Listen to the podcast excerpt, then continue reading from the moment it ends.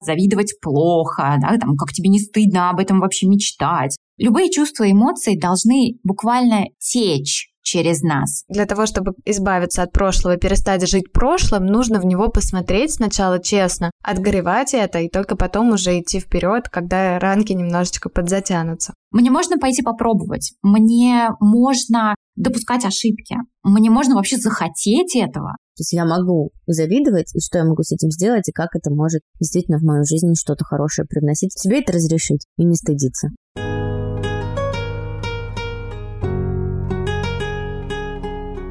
Привет, меня зовут Джу, и ты слушаешь подкаст «Сели поговорили». Вы уже знаете, что я маркетолог, но здесь я просто человек. Человек, который научился справляться, но еще точно не успел понять, а по-новому это как. Здесь нет осуждений, только теплые рекомендации о том, как найти свое долго и счастливо. Привет, я Ксю, и я здесь для того, чтобы вместе с вами проходить нелегкий процесс изменений, чтобы в конечном итоге сделать свою жизнь лучше. В этом сезоне мы продолжаем говорить о разном и работать над ошибками, которые совершаем постоянно. Сегодня мы сели и поговорили о зависти.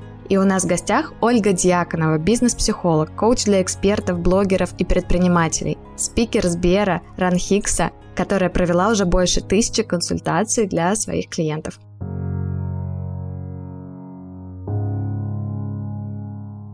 Оля, привет! Привет, привет! Я очень рада сегодня поговорить с вами. Класс! Еще и тема такая острая. Нам не хватало в последнее время такой остроты, и вот мы ее так классно добавили.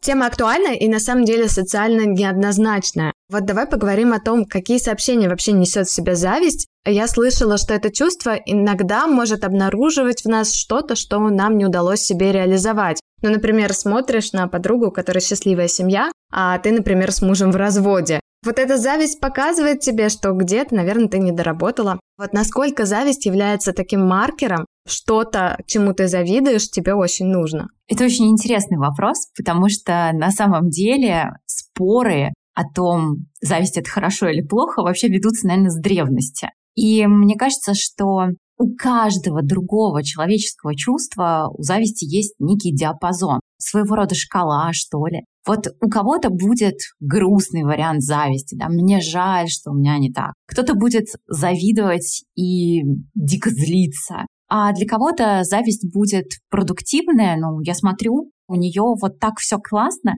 и мне хочется так же, пойду-ка я подумаю, а как это так же классно себе получить. Зависть, если вообще, наверное, как-то попытаться ее определить, я сейчас дам не словарное определение, а такое вот мое личное. Зависть — это про то, что я хочу обладать чем-то, чем обладают другие. Я сожалею, что у меня этого нет, и я задаю себе вопрос, что я дальше сделаю. И вот каждый человек просто даст свой ответ на этот вопрос, исходя из э, своего опыта, своего окружения, своего воспитания и того, что просто происходит у него сейчас в жизни. Вот и мне хотелось это подчеркнуть момент, да, что на самом деле зависть — это не всегда же может быть плохо. Вообще это от слова завидный, да, то есть являющимся предметом зависти прекрасной такого, как я хочу себе, да, то же самое, что ты сказала, то, что я желаю. Почему тогда в обществе это так порицается? То считается стыдным. Все добавляют вот эту постоянно фразу «Ой, я по-доброму завидую». То есть все постоянно пытаются оправдать для себя это чувство, почему вот так сложилось, почему это порицается. Мне кажется, что здесь причина вообще где-то супер-супер глубоко в нашей психике. Я постараюсь не быть такой психологической занудой, но все равно небольшой экскурс сделаем. Есть э, такая тема под названием родительские приказания. И есть определенный список этих приказаний. Вот одно из них очень такое яркое и явное. Это приказание «не лезь», «не будь первым», «не высовывайся». Ну, вообще в любой формулировке в том или ином виде. Потому что мы можем слышать, завидовать плохо, да, там, как тебе не стыдно об этом вообще мечтать, что подумают люди. То есть веди себя вот в таких рамках и не выходи за эти рамки. Изначально наши родители, они осуждают желание показать себя, обратить на себя внимание и запрещают быть ярким, быть лидером, ну то есть в каком-то формате. Это, конечно, пришло к нам из Советского Союза в силу тех обстоятельств, которые были там, но в любом случае у нас это сформировалось вот в такое порицание зависти. Не надо хотеть так много. Это проблема, которая потом формирует в нас и синдром самозванца, я недостаточно хороший для чего-то. И у многих это потом высвечивается через перфекционизм. И, наверное, оно вот отсюда.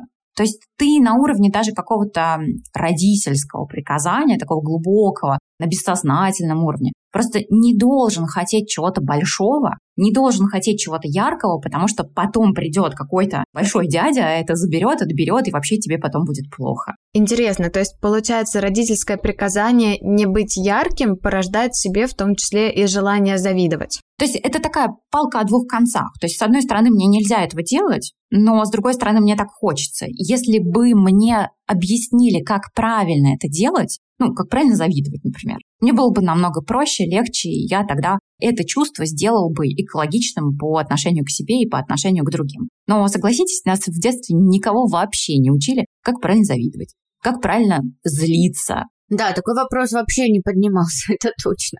Механизм, который ты описываешь, очень похож на природу как раз-таки негатива в соцсетях, хейтеров, которые пишут злобные комментарии, да, человек очень хочет чего-то проявляться, например, он не может себе этого позволить и начинает свою злость на свою нереализованность выплескивать на объект. Наверняка потому, что злиться нас тоже не учат. Как не учат завидовать. Возможно, если бы нас учили злиться, и это такая пометочка, которую я сейчас себе делаю, пока мы с вами записываемся, да, у меня растет сын, у Ксю тоже, что это нормально именно научиться проживать любые эмоции, даже со знаком минус, и говорить о том, что злиться это в принципе наверняка нормально. И ты упомянула вот родительские приказания. А что еще туда входит? Немножечко отойдем от темы, но просто действительно очень интересно. Там список из 12 э, приказаний, если мы говорим про Эрика Берна, да, и то, что он предложил. Там есть и «не делай приказания», «не думай», «не живи». Их на самом деле очень много, они вшиты во много фраз, которые мы часто слышим в детстве. Родители на самом деле не хотят нам чего-то передавать, но отдают это со своего рода опытом, который они тоже забрали от своих родителей. И когда,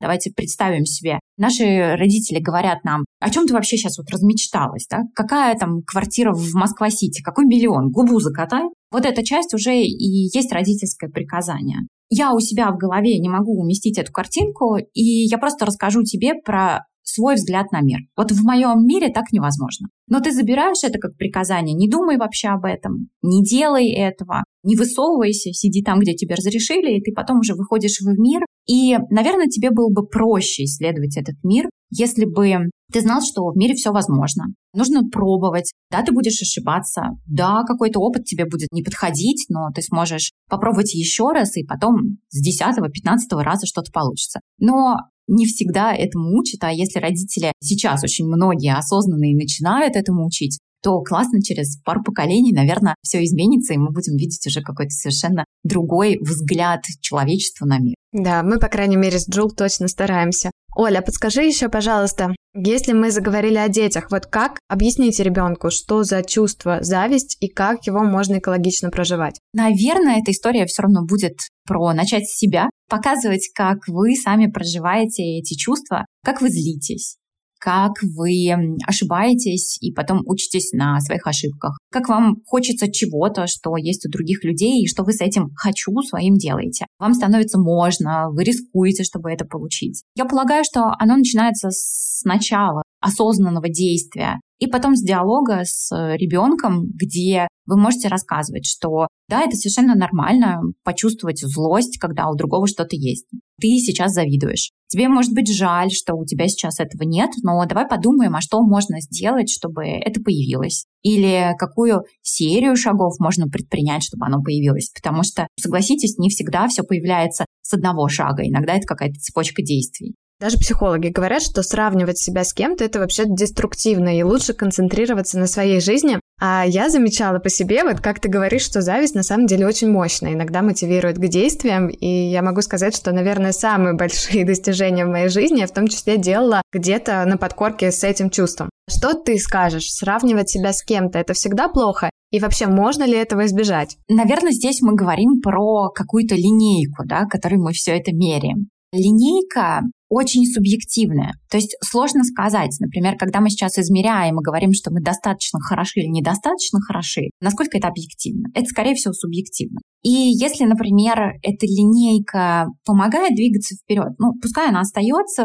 вы померили и пошли дальше что-то делать. Но ведь как часто бывает, мы сравниваем себя с другими. И потом вот этой линейкой начинаем себя просто по пальцам шлепать. Помните, как там в том Сойере рассказывали, что линейкой наказывают. И это деструктивно зачастую. Возможно, вот этот вот корень зависти, он действительно в том, что у нас есть потребность сравнивать себя с другими. Такая прям вот на уровне ДНК вшитая в нас. Мы существа общественные, да, мы часть социума. Для удовлетворения наших собственных потребностей нам постоянно нужно взаимодействовать с другими людьми, друг с другом. И мы всегда сканируем этих людей. Какой он, другой, чем он на меня похож, чем он отличается, он безопасный, он опасный. То есть это откуда-то еще с первобытных времен. Мы отвечаем на эти вопросы иногда сознательно, иногда бессознательно, по много раз за день, наверное, даже за час, если в этот час мы взаимодействуем с большим количеством людей.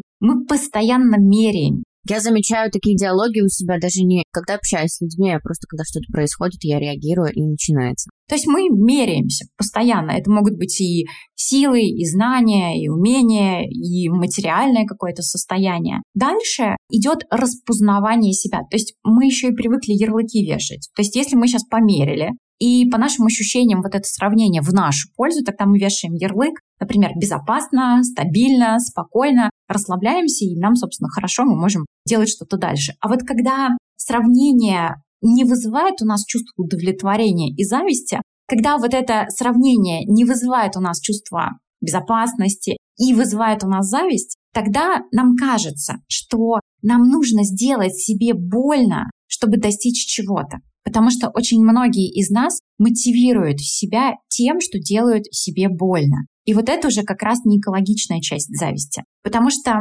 если сейчас задать себе вопрос, как часто я делаю себе больно для того, чтобы достичь какого-то результата, какой будет честный ответ на этот вопрос? Для меня этот вопрос на самом деле главный. То есть как зависть не то чтобы даже зависть, а желание чем-то обладать. Я очень часто именно не привязываюсь к людям, да, а просто к наличию какого-то результата. Вот я хочу такой же результат. Тут мне не сама фигура человека волнует, да, что я хочу как он. Нет, я хочу вот какой-то конкретный результат, как у него. И для меня это, кстати, главный вопрос. Вот как это сделать, как ты сказала, именно экологичной движущей силы. То есть как из зависти вырастить здоровую такую мотивацию, и где ты не делаешь себе больно для того, чтобы прийти да, к какому-то результату или к чему-то желаемому, а ты как-то мягко, то есть у тебя остается больше сил, потому что, ну, когда через больно, это бывает эффективно, но потом ты чувствуешь себя, ну, максимально опустошенным. У меня на это есть вообще свой такой взгляд. Может быть, я, кстати, даже поделюсь ссылкой на видео, которое я записывала как-то для своих подписчиков.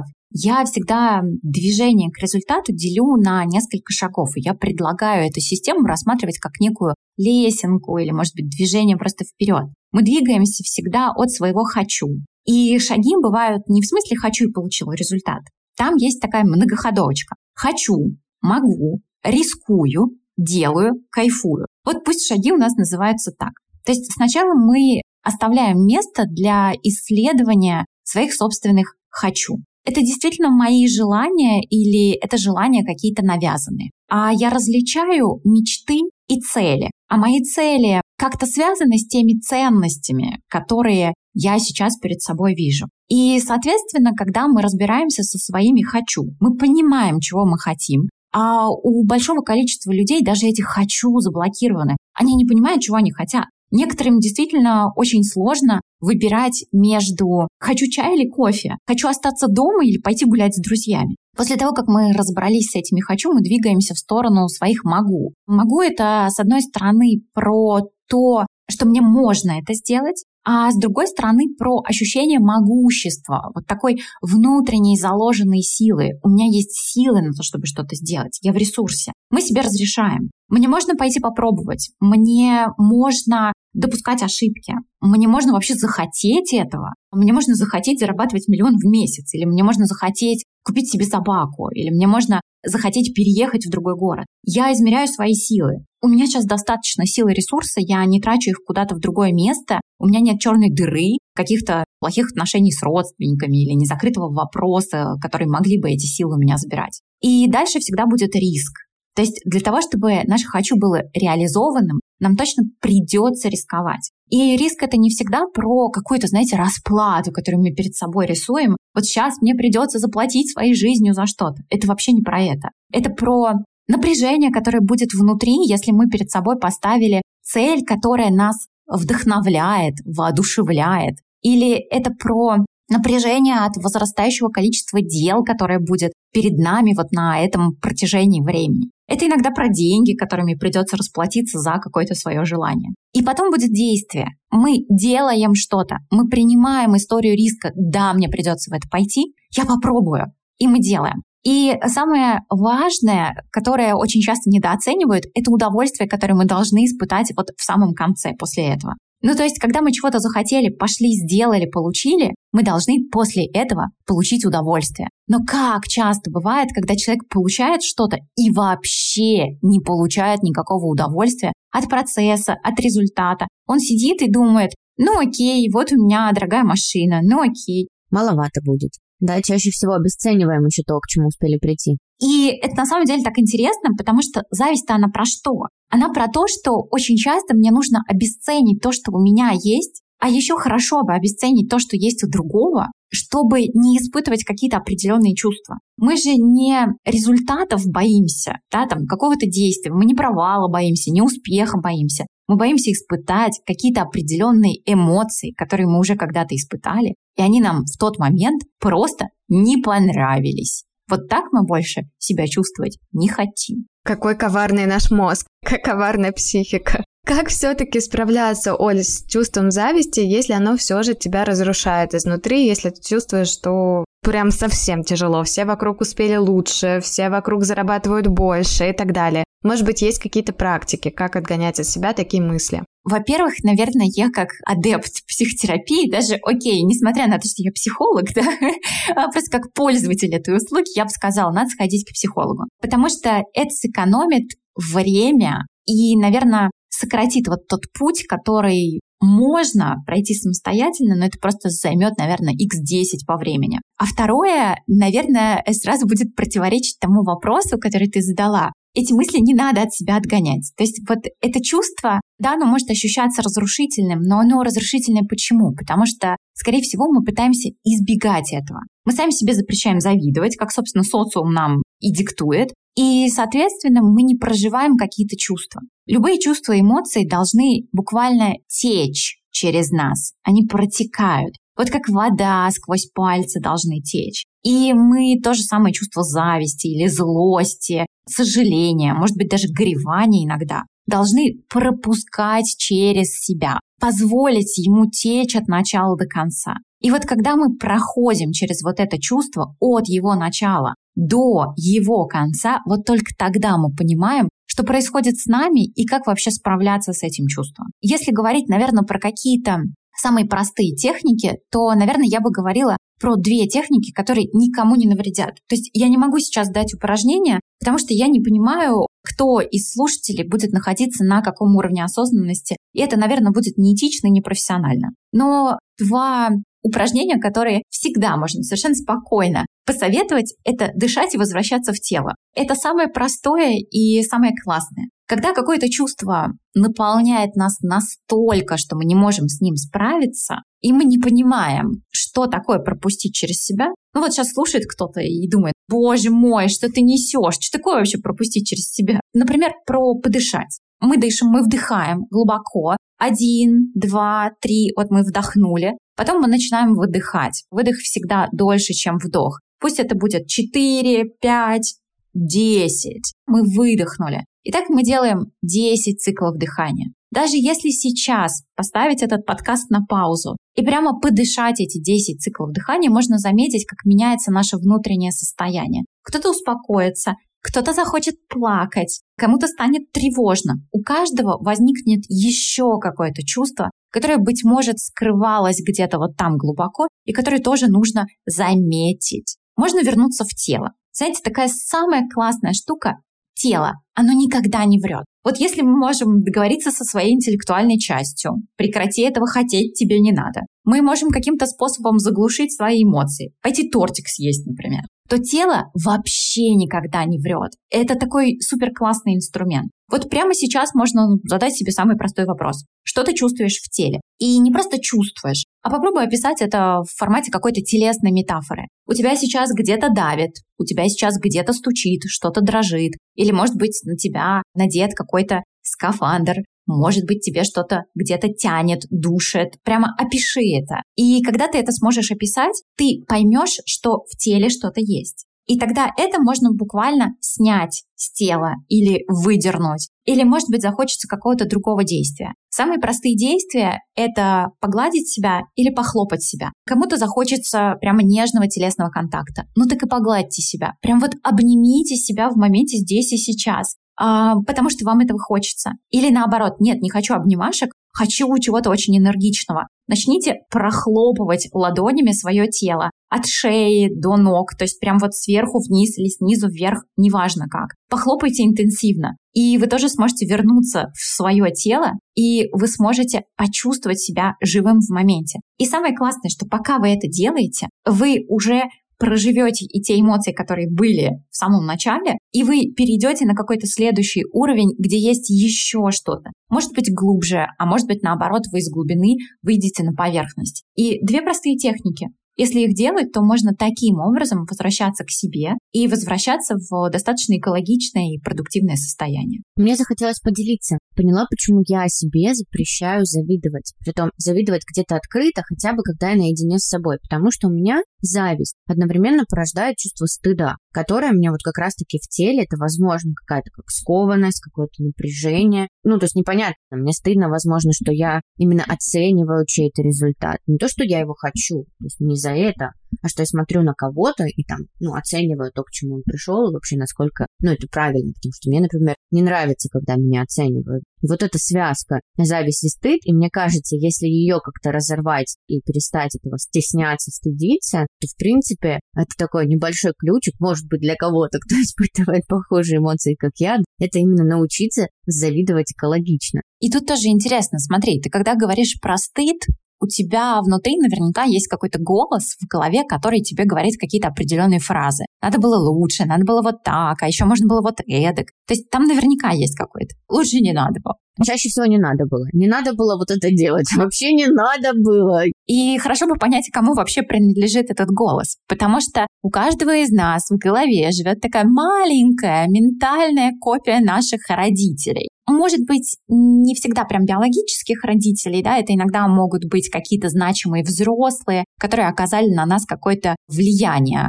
Учителя, воспитатели в детском саду, тети, дяди, бабушки, дедушки, ну то есть соляночка. Это какой-то конкретный человек, маленькая его ментальная копия в голове, который тебе говорит, вот не надо было, не надо было. Самое интересное, что если ты начнешь коллекционировать вот эти фразы и будешь выписывать их на листочек, ты через какое-то время поймешь, а кто с тобой разговаривает в твоей голове. Ты поймешь, кому принадлежит этот голос. И тогда этот голос не твой. Конечно, бывают случаи, когда нам кажется, нет, нет, это исключительно мой голос, но это всего лишь слияние с той картинкой, которая есть внутри в голове. И когда ты выписала все эти фразы, ты можешь посмотреть на них и понять, что они не твои. Ты просто их забрала. И дальше ты можешь вернуть эти фразы тому человеку, которому они принадлежат. Ну, например, «Спасибо, дорогая мама. Ты этими фразами изо всех сил беспокоилась обо мне, заботилась обо мне. Вот так, как ты могла. Давай я тебе их отдам, они твои, они вообще не мои. Я попробую сделать как-то по-другому. То есть с любыми ограничивающими установками, вот даже в таком формате, мы работаем через три простых шага. Мы их замечаем,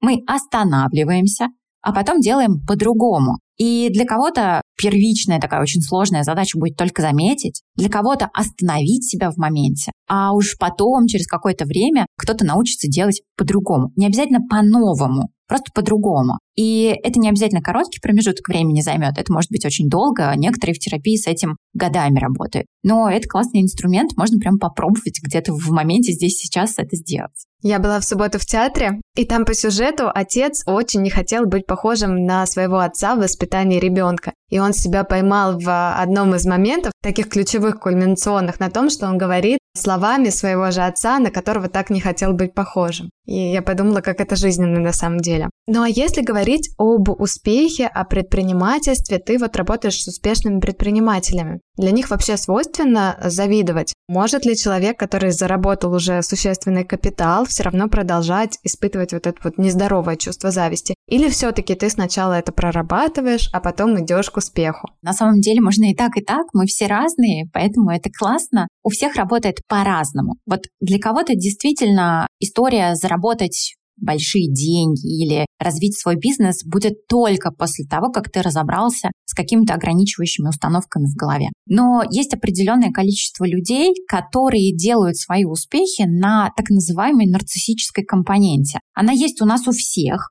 абсолютно у всех. Нарциссическая компонента — это двигатель прогресса. Вот я хочу, я пойду сделаю это. На таких вот внутренних силах, наверное, внутренних ресурсах бывают люди, у которых вот эта нарциссическая часть настолько сильно прокачана, ну, в силу каких-то их обстоятельств, наверное, детских, что они будут зарабатывать много, делать много, быть супер успешными, но при этом там будет много вот этой токсичной истории. И эта токсичность, она, кстати, будет и, например, в компании присутствовать, потому что руководители очень часто потом сливают это все вниз, и даже персонал в компанию подбирается по каким-то определенным а, внутренним критериям. Бывает по-разному. И я бы, наверное, не говорила, что что-то из этого плохое, потому что практика показывает, что плохим оно становится ровно в тот момент, когда начинает мешать. Некоторые люди не осознают, что оно им мешает. Им с этим окей. Вот когда, например, кто-то сидит не очень прямо, сгорбился, скрючился, и ты со стороны смотришь, тебе кажется, ну как так, ну надо выпрямить. А когда ты будешь выпрямлять этого человека, ему будет больно, некомфортно, он говорит, да отстань от меня, да, я буду сидеть, как я привык. И вот такая же ситуация, наверное, и с психическими и психологическими установками. То есть кто-то настолько сроднился с этим, свыкся с этим, сросся с этим, что не надо даже его трогать. И вот плохое оно только тогда, когда оно мешает человеку. И когда он говорит, я хочу с этим что-то делать. Не все хотят с этим что-то делать. Спойлер. Да, это очень интересно. То, что ты сказала про нарциссическую часть, это же такая как раз-таки уверенная в себе, может быть, где-то излишне самоуверенная, которая любит говорить о себе, которая любит заявлять, агрессивная довольно-таки. И получается, когда ее начинаешь лечить, что с человеком может произойти? Он может спрятаться? Ну, если вообще рассматривать эту нарциссическую компоненту, то я бы предложила вам сейчас представить некую шкалу, где есть плюс 10, минус 10 и 0. Вот 0 — это абсолютно такой здоровый нарциссизм, но здесь к сожалению, находится не очень большое количество людей. Кто-то находится на отметке плюс 10, это прям такой процветающий, да, такой классный. Эти люди, наверное, туда приходят через какое-то время, после того, как они побыли в терапии, может быть, они практикуют mindfulness. Это те люди, которые быстро справляются с реакциями нашего мозга. Ну, то есть ты смотришь и думаешь, ой, как у него классно, хочу. Ты подышал, и буквально там через какое-то время думаешь, да, пойду я это сделаю для себя. И ты уже не думаешь про другого человека, ты уже про себя, и ты пошел что-то делать для себя. Но большое количество людей находится в дефиците. И вот этот дефицитарный нарциссизм, который уже в минус уходит, он тоже разный. Он совершенно по-разному проявляется. Для кого-то он проявляется, например, в истории, что я настолько чего-то хочу, что я не пойду это делать. Вот мне больно от того, что я могу не получить что-то. Мне больно от того, что меня отвергнут. Мне больно от того, что я думаю, что другие скажут, что я какой-то не такой. Я вообще туда не пойду. А есть нарциссизм махровый. Это те нарциссы, про которых мы там читали в каких-нибудь статьях или в глянцевых журналах. Это люди, которые хотят восполнять свои дефициты. Они идут, берут другого, выжимают его до остатка, бросают и потом идут к следующему, у которого тоже можно что-то взять. Здесь сложно говорить про то, где нарциссизм будет хорошо раскрываться, потому что все мы по-разному это проявляем. Я бы, наверное, говорила просто про здравую вот эту часть, про здравую нарциссическую компоненту, когда ты можешь справиться с теми эмоциями, ну, прожить, да, те эмоции, которые есть внутри тебя, и потом ты начинаешь так в прекрасном, здравом формате эго размышлять о том, а что ты можешь сделать для себя. И ты не думаешь о том, что скажет княгиня Мария Алексеевна, ты думаешь о том, что ты можешь дать себе любимому, себе самому лучшему. Мне нравится фраза, которую как-то сказал один мой клиент. Нам важно быть самыми лучшими фанатами самих себя. Вот если мы фанатеем от самих себя, мы даем себе самое лучшее. Мы заботимся о себе, мы слышим себя, мы можем остановиться, если вдруг это вредит себе, вот тогда у нас все будет получаться. И вот это, наверное, очень важная часть. Здесь проявляется нарциссическая часть. Из этой позиции тогда мы будем их хочу свои реализовывать и результатов больших добиваться, в том числе и в бизнесе. То есть важная часть нарциссизма — это любовь к себе или это все таки немножечко разные понятия? Нарциссизм и любовь к себе, а здоровый нарциссизм? Да, это любовь к себе, знаете, такая интересная штука, как формируется любовь к себе. Мы смотрим на людей, в глазах которых мы отражаемся. То есть это, например, мама с папой, которые нам что-то давали в нашем детстве. Потому что не у всех были родители, которые могли что-то отдать. Да, вот я дам тебе свое тепло, свою любовь, я дам тебе свое внимание. Все-таки есть большое количество и холодно отвергающих родителей, которые отойди от меня, я сейчас не хочу с тобой разговаривать, все, иди играй сам. И какими бы хорошими да, наши родители не были, мы найдем то, чего нам не хватило. И вот эта любовь к себе — это про то, как мы отражались в глазах вот этих близких, которые нас окружали в нашем детстве. И это тоже про нарциссизм, да, потому что если мы вспомним сам миф, там тоже было про отражение, про то, что, например, сам нарцисс в мифе, он был лишен вот этого материнского внимания, материнской любви.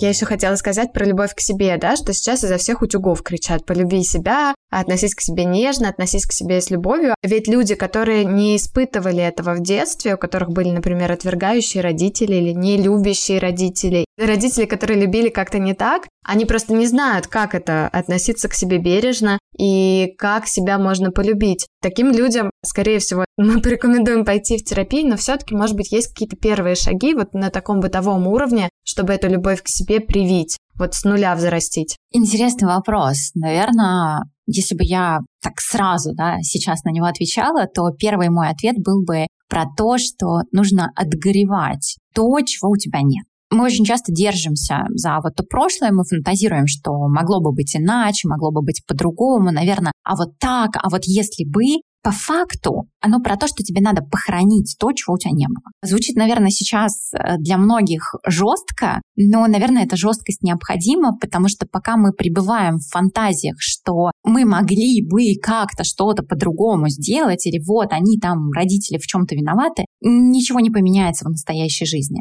И здесь еще и про контакт нашей детской части с нашей взрослой частью. То, что можно предложить попробовать э, слушателям на таких первых порах, да, опять-таки ставим звездочку, конечно, с этим нужно пойти в терапию. Можно взять подушку, обнять ее так, как будто вы обнимаете маленького ребенка, сесть, например, на кровать или на диван, ну так, чтобы было прям мягко, комфортно, закрыть глаза, начать покачиваться, качать эту подушку, да, как качают маленьких детей, начать разговаривать.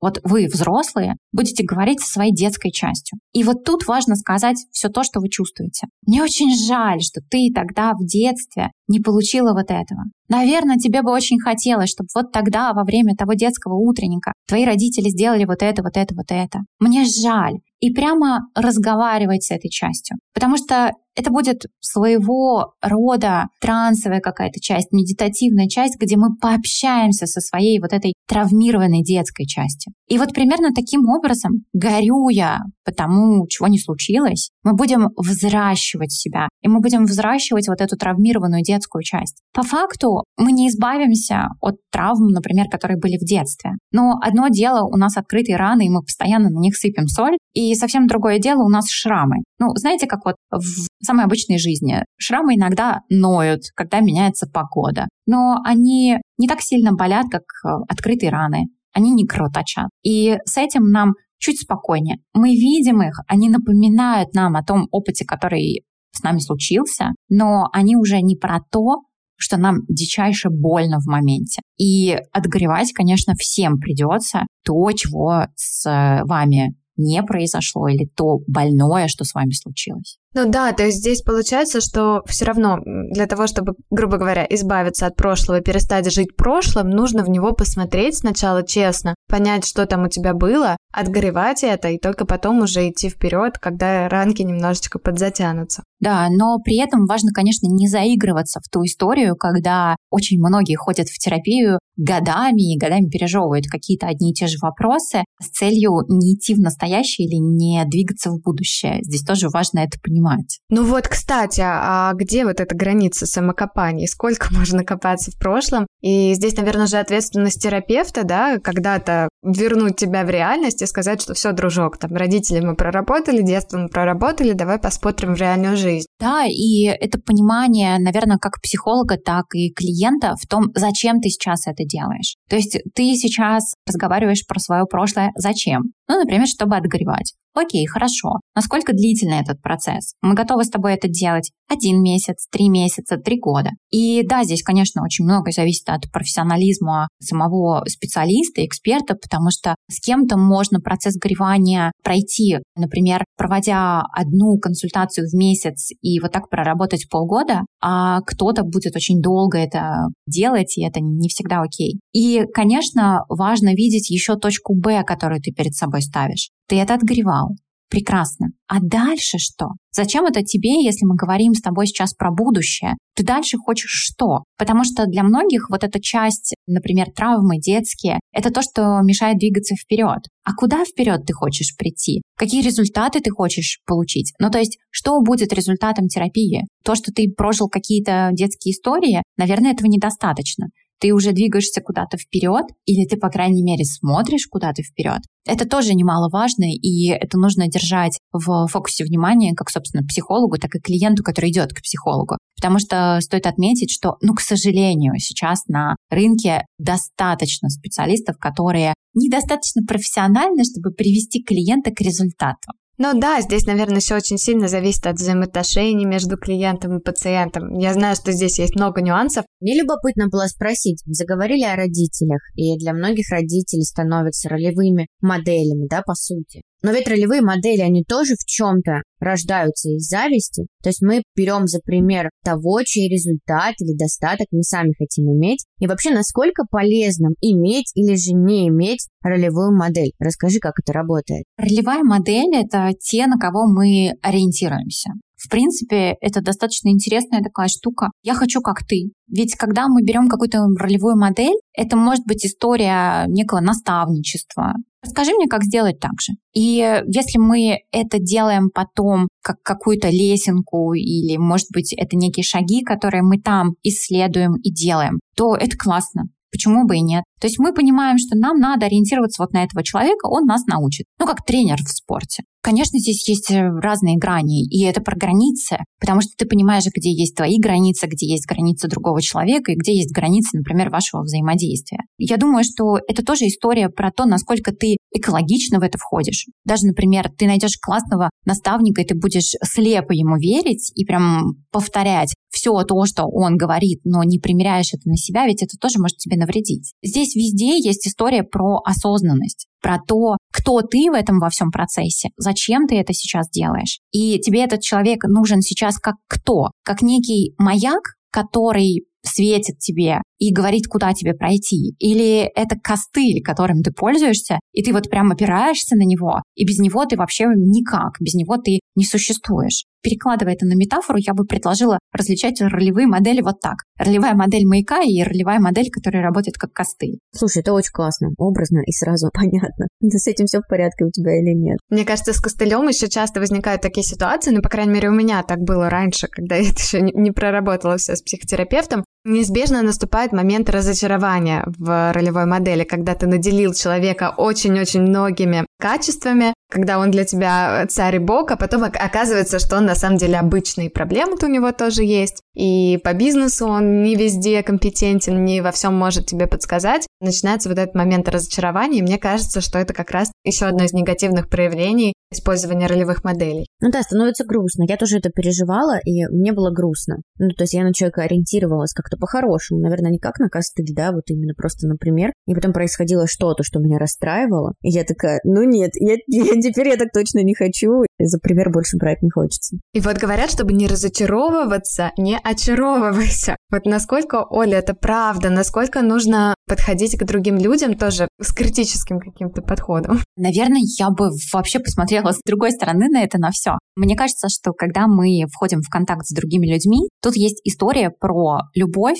уважение и принятие. Вот всегда такая триада. Потому что любовь, она безоценочная. И когда мы начинаем оценивать другого человека, вот тут-то как раз и начинаются проблемы. Мы разочаровываемся, потому что мы почему-то действительно начали выделять какие-то критерии, по которым мы его любим. При этом должно быть уважение. И уважение, кстати, тоже безоценочное. То есть, да, человек э, допускает какую-то ошибку, или, может быть, он оказался не тем, которым мы его увидели. Так действительно бывает. Но я все равно уважаю этого человека, потому что он сделал вот это, сделал то, двигается вот туда. Мы просто уважаем его. И затем наступает история с принятием. Я принимаю тебя таким, какой ты есть. И я не накладываю на тебя никакие картинки, я не буду навешивать на тебя ярлыки, я не буду нагружать тебя грузом того, что я от тебя жду, и ты должен показать мне это, реализовать это как-то. И вот когда мы смотрим на это вот таким образом, да, например, на человека с э, любовью, уважением и принятием, такими безусловными, безоценочными, будет намного проще и легче. Тогда мы видим, что да, ты сейчас про другое. Мне хочется чего-то иного. Пойду-ка я в другую сторону и найду там кого-то другого, кто будет для меня маяком сейчас. И мне не нужно настолько горько сожалеть, что ты оказался не тем, кем я хотел тебя увидеть. Потому что тогда у меня бы, например, как у психолога, сразу была бы пометочка, вопросик, подожди, а кого ты там хотел увидеть, да, и какой образ ты там пытался найти, заметить и, может быть, даже немножечко присвоить. Вот ты сказала про присвоение. Мы опять упираемся в зависть. По сути, мы сейчас к концу нашего эпизода приходим к тому, что зависть, она лежит в основе очень многого чего-то хорошего и не очень, да, где-то может быть там костылем для кого-то, для кого-то может быть такой движущей силой, но болезненной. Но вот мне бы все-таки хотелось, и это то, наверное, о чем я задумаюсь, и уже задумалась, так получилось, да, о том, чтобы зависть именно себе действительно разрешить. Вот ты говорила, да, могу. То есть я могу завидовать, и что я могу с этим сделать, и как это может действительно в мою жизнь что-то хорошее привносить. Я надеюсь, что наши все слушатели испытывают то же самое, что и я, и тоже настроились на то, чтобы себе это разрешить и не стыдиться. Мне кажется, что зависть можно представить сейчас как такой цветочек, как ромашку. Посерединочке вот эта зависть, но там есть еще лепесточки. У каждой ромашки свое количество лепесточков. Мы, конечно, можем там любит, не любит выдергивать какие-то лепесточки, да, которые мы хотим. И, наверное, вот если представить зависть такой, то да, она разная у всех, она состоит из своих каких-то элементов, у каждого она, наверное, еще своего цвета, кто-то вообще букетик наберет. Когда мы смотрим на это вот так, тогда можно понять, а с чего вообще хочется начать. То есть, если мы говорим, все, хочу избавиться от зависти, наверное, это будет не совсем правильный подход к этому вопросу. Правильно для начала будет подумать, а из чего вообще состоит моя зависть? Она про что? Она вот про это, про то и про другое. Окей, хорошо. А вот из-за этого я с чего хочу начать? И вот так будет намного проще для каждого сделать какой-то шаг вперед. Может быть, я замечаю свой стыд, а может быть, я замечаю, что в этот момент я горю почему-то из своего детства. А может быть, мне сейчас хочется план действий, а я не понимаю, как его составить, и мне нужен кто-то, кто расскажет мне, как с этим планом действия быть. Тогда вы уже все сможете для себя сформулировать какое-то одно ключевое действие, которое можно сделать в самое ближайшее время после того, как вы послушали этот подкаст, и вам самим будет проще двигаться к тем целям, которые вы хотите перед собой поставить или, может быть, сразу достичь. Здорово, и сразу стало все понятнее гораздо. Да, и мне тоже некоторые моменты открылись действительно с другой стороны. Оль, я благодарю тебя за то, что ты пришла к нам сегодня. Я думаю, что нашим слушателям будет очень интересно с тобой познакомиться. Пока-пока. Спасибо большое. Всем пока-пока.